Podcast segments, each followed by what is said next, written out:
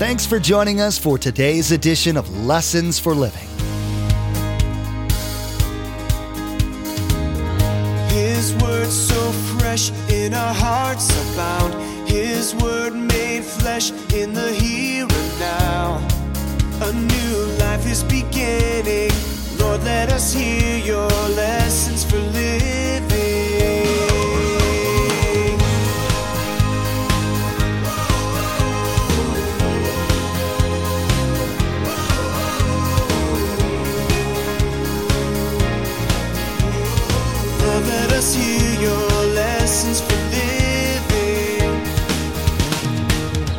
We have people that come to this church, and they're wonderful people. I don't know too many of them, but there's a few. They really don't like coming on Saturday night because they don't feel like they've been to church unless they go on when? On Sunday. What did we just learn about those people? I shouldn't what? What's wrong with you old fuddy duddies? Come on, get with it on Saturday night. It's a hopping place. No, I'm not supposed to what? Judge them. And they're not supposed to judge us. Well, you young people like that Saturday night kind of stuff. It's got to be Sunday. That's when God's there. What's your favorite day to go to church? Sunday? How about Saturday? Maybe Wednesday or Thursday works best for you. For the Israelites, it was Saturday, period. That's what God said, and the penalty for failing to comply was harsh, like death. So, Pastor Mark, in his teaching today, will be talking about how Christ followers deal with this particular commandment. You'll hear about the idea of the Ten Commandments being concepts rather than simply laws to be obeyed. And you'll get a better idea of God's heart behind the laws. Remember, there's quite a few ways to receive a copy of Pastor Mark's teaching. We'll be sharing all that information with you at the close of this broadcast. Now, here's Pastor Mark in Exodus chapter 20 as he continues his message A Day for God and Me.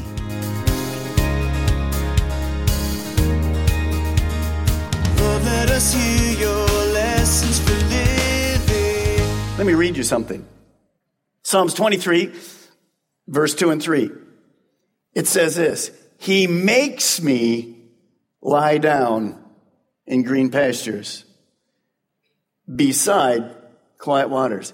The shepherd says, Down, rest. Why would he do that? Well, the rest of the verse says this, and then he restores my soul. You see, the one out of seven restores us. We have to have that.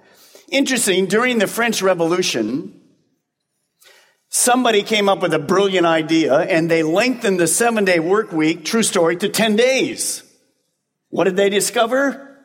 They discovered that this materialistic experience was so negative, even for the animals. They just had no energy, they had nothing. So they stopped it and went back to the seven day. Hello? God didn't give us a 10 day work week. Now, next thing you want to write, what does that mean? Rest and recharge, they should have known this, increases productivity. In other words, it makes you and I better workers in all senses of the word. And of course, it affects us physically and spiritually as well. Now, look at verse 8 again. You're right there. Remember, remember the Sabbath day by keeping it holy. So part of this day, for sure, wasn't just for my body, my mind, but it had to do with my relationship with God. Remember the first four commandments says man's relationship with God. Holy simply means separated for God. So the next thing you want to write is this. We were created to reflect and refocus, which is a picture of worship, one out of seven. God gave us the principle of one out of seven to also rest us not just physically, but spiritually. At the core of your being and my being is a spirit man, a spirit woman. And as we work for stuff six days a week, we can begin to forget God. And pretty soon we begin to think, I'm the one providing for all of this. I'm the one that can really live independent from God. God says, I don't want you ever to have that thought. So he says, I want to remind you to take a day off, simply to take a day off. And you're in relationship with me. And on that day off, I will provide you, if you obey me, I will provide you physical, mental, emotional, and spiritual well being. Now think about that in your life, in my life. David in the Psalms wrote it like this Be still and know that I am God. I will be exalted among the nations, I will be exalted in the earth. So as we take time to reflect on God and His Word, every fear is stilled. Every anxiety is quieted. That's because on that day, specifically, we acknowledge God as our source and our provider. When the Israelites would get up on that Sabbath day, and the manna was fresh as it was the day before. They didn't work for it. It was there. It was, God made it fresh that day. They were reminded as they ate it that they were very dependent on God. You feel dependent on God? Well, I'll just work a little harder. No, we're supposed to be dependent on God. That's what God wants. Remember, trust is the foundation of our relationships. So as I take that time to reflect and refocus, I can relax because I know God told me to do it and God's in charge. Everything is going to be all right. So just like some of the other principles we mentioned, this one's very important. Reflect and refocus increases our spiritual sensitivity. Our spiritual sensitivity. I'm able to focus more on God. I'm able to think more about life. As I spend time with my family, all kinds of things come back. Family's important. God's important. All kind of things will come back into focus because let's face it, in the world, the 24-7 mentality is in front of us, isn't it? It's just there. It's very hard not to get caught up into that. So God says, no, come on back. I don't have time, but I'll give you a little clue as we move through some things. As time went by over history, the Jewish people, specifically the Jewish leaders, abused this day of rest and worship. In Jeremiah 17, listen to this. This is what the Lord said. Be careful not to carry a load, a load on the Sabbath day or bring it through the gates of Jerusalem. So what did the Jewish leaders do? Well, by the time Jesus came on the scene, they'd taken that verse and the Sabbath, let's go back. What, what was the, what was the definition of the Sabbath? To what? To rest, to kick back, to cease. By the time Jesus came, the Sabbath meant to work. All these rules. It had become horribly complicated. They had taken that verse here in Jeremiah, carrying a load, and all of a sudden they came up with all these religious leaders, these do's and don'ts. The people lived in fear of ever breaking one of these far reaching rules that just reached everywhere. They defined 39 characteristics that would say, that's work, that's work, that's work, that's work. Even if you go to Israel today, on the Sabbath, we have a Shabbat elevator. You can't push the button, it goes automatically because it's work. All the Gentiles go on the other one, they're pushing buttons. The Jewish people just sit there and ride up. Now, that's funny, but look what happened. Here's what they would define as work burning, carrying, writing, cooking, sowing, tearing, planting, building. Building, planting. Well, how much can I plant? And they would define it by rules, how much you could plant. In fact, when it came to this time, you remember that they said to Jesus, You can't heal on the Sabbath because it's work. That which was meant to be rest, man had a way of making it work. So turn with me to Mark chapter 2. What would Jesus do with it? Oh, there was lots of clashes. The Sabbath and Jesus. Mark chapter 2, verse 27. Finally, Jesus clarified the whole principle. He gets sick and tired of it. Notice what he says. Then he said to them, verse 27, the Sabbath was made for man, not man for the Sabbath. What was he saying? He said, well, God made the Sabbath for man's good. It's not supposed to hinder man. It's supposed to be good for man.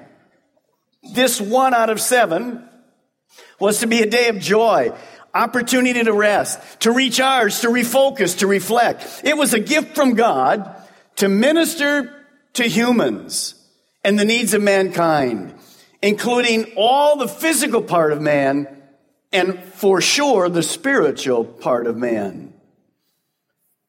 Well, then, Pastor Mark, if Jesus kind of clarified it here, then what do we discover with the rest of the New Testament? What is the proper day for worship? Should it be on the Sabbath? Has the Sabbath day changed?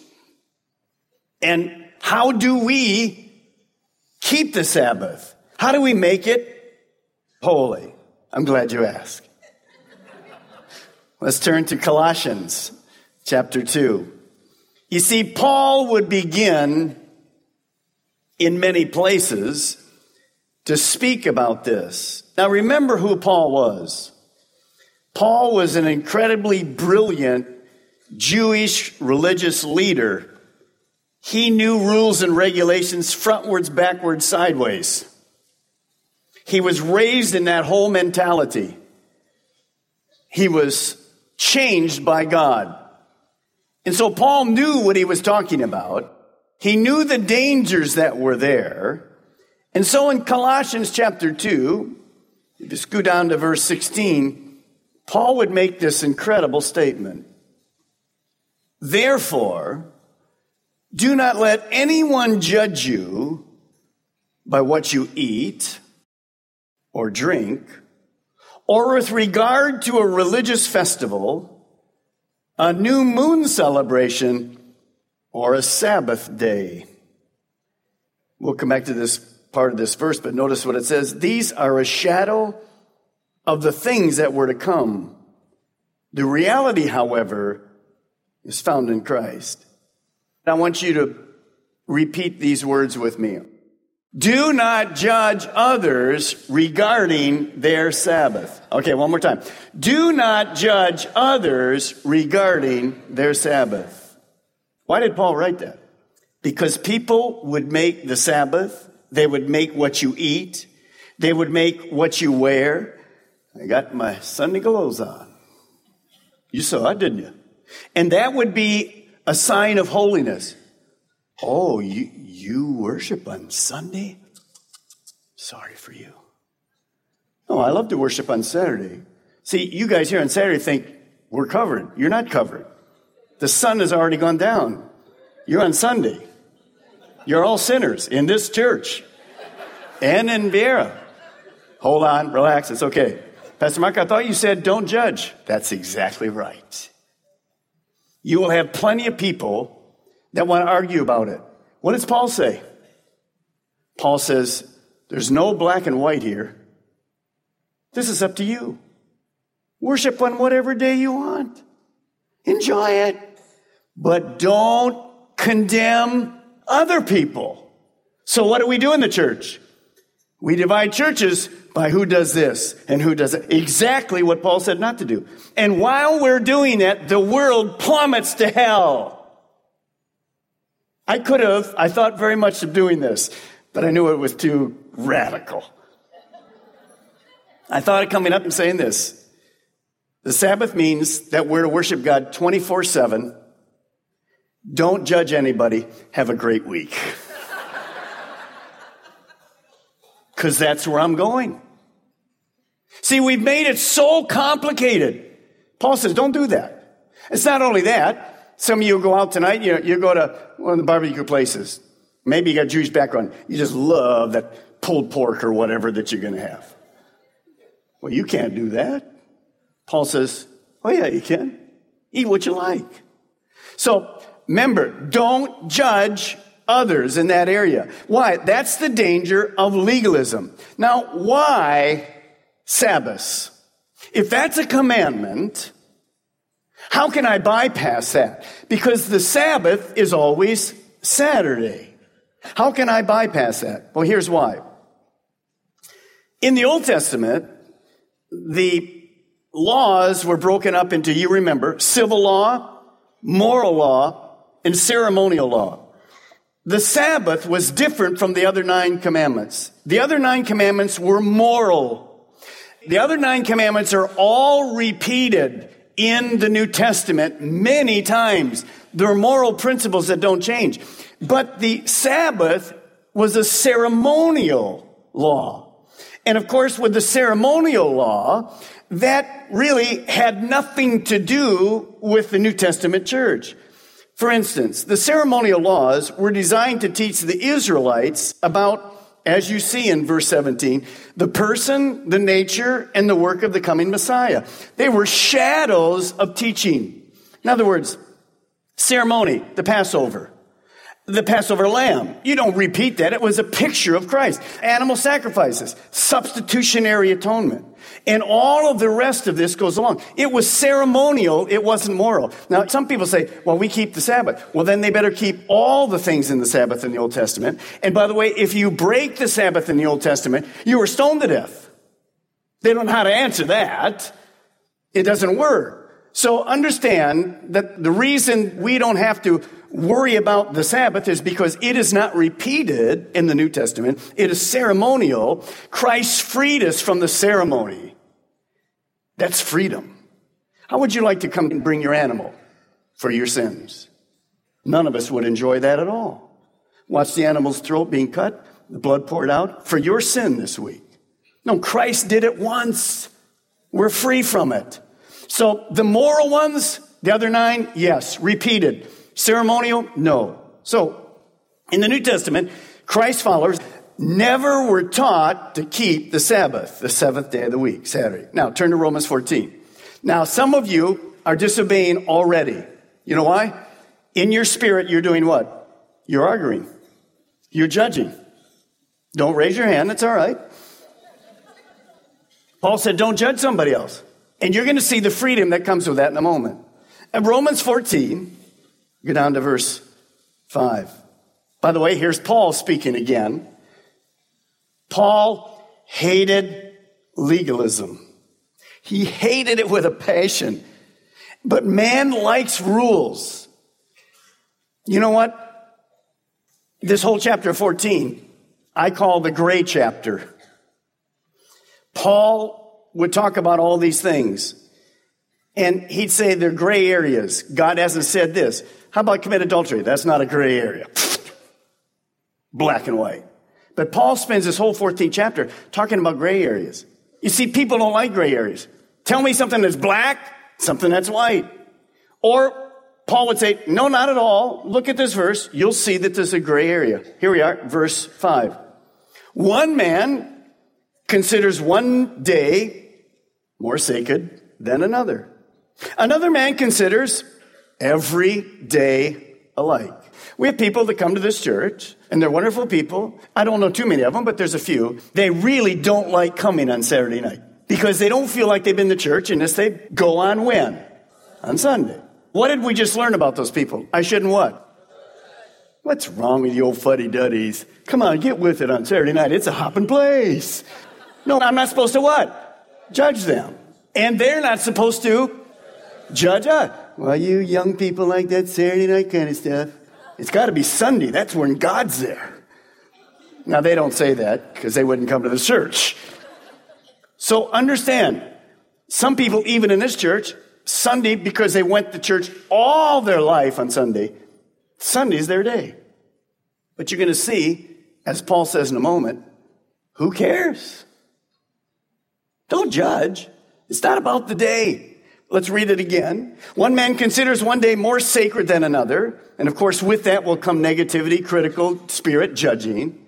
Another man considers every day alike. Here's the principle. Each one should be fully convinced by his neighbor. Is that what it says? So it says each one should be fully convinced in his own mind. He who regards one day as special, here's the key, underline it, does so to the Lord. Whatever day out of the seven you want to pick, and I'll, I'll broaden that later, whatever day you want to pick as a day to rest, to kick back, to spend time with God, enjoy it. But remember, you're doing it not just for yourself. Remember the title of this today's teaching? A day for God and a day for me. You're doing it as unto the Lord. So don't argue about the day. Just be decided in your own mind which one, if you want to be that way. Worship on whatever day you like. Don't judge others. Paul says the worship of God is good. That's why you're supposed to be doing it. In fact, Paul's going to sh- say in a moment, well, every day is good. And understand the principle. Now, Stuart Briscoe will say this. See, some people, when they go, well, you mean every day I can worship God? Yeah. Listen to Stuart Briscoe. This is brilliant. If we say that every day is special to the Lord, we may really end up living with no days special to the Lord. Well, you're going to see my next thing. After the resurrection, another day of worship came into view. Acts 20, verse 7. On the first day of the week, what day of the week? And what day of the week is the first day? It's Sunday. So you guys see, you're here on Saturday. On the first, no, actually here on Sunday. On the first day of the week, we came together to break bread. 1 Corinthians 16, 2. On the first day of every week. Oh, I like that one better. Some of you don't like that one. On the first day of every week, each one of you should set aside a sum of money in keeping with his income, saying up until there no collections to be made. So, first day, first day, first day. What is that? Sunday became known as the Lord's Day. After Christ, it commemorated one thing the resurrection of Jesus Christ. Now, it's not right to say then today that the Sabbath was changed to the Lord's Day. No, the Sabbath always remains the Sabbath. It's Saturday. The Lord's Day is Sunday. So, Pastor Mark, is that better to worship on the Lord's Day than it is on the Sabbath? You ought to be able to answer that, shouldn't you? Whatever you like. It doesn't matter. In his teaching today, Pastor Mark talked more about why God set up the Sabbath day of rest in the first place. You saw how God took care of the Israelites, giving them a double portion of manna on the sixth day you found out that the principle behind that, learning to trust God for your provisions, applies to you and how you live your life today. We know social media is a big part of everyone's lives, and it's a great way to stay connected with each other. We'd like to add a little bit of joy and Jesus to your Facebook and Twitter pages, so come like and follow us. You'll be able to keep up to date with all the latest information about Pastor Mark, the Ministry of Lessons for Living, and the church behind it, Calvary Chapel, Melbourne. Visit lessonsforlivingradio.com and follow the links to connect. That's lessonsforlivingradio.com. Next time, Pastor Mark will conclude his teaching, A Day for God and Me. You'll hear more about this rule of a rest day and how men can take it too far. Pastor Mark will talk more about how men can get fixated on a day of the week and miss the point that God was making you'll be reminded that above all, grace is the rule that you need to apply when dealing with those who disagree with you. Well, that's all the time we have for today's broadcast. From all of the production team here at Lessons for Living, we want to say thank you for tuning in and may God bless you. And together, let's do life right.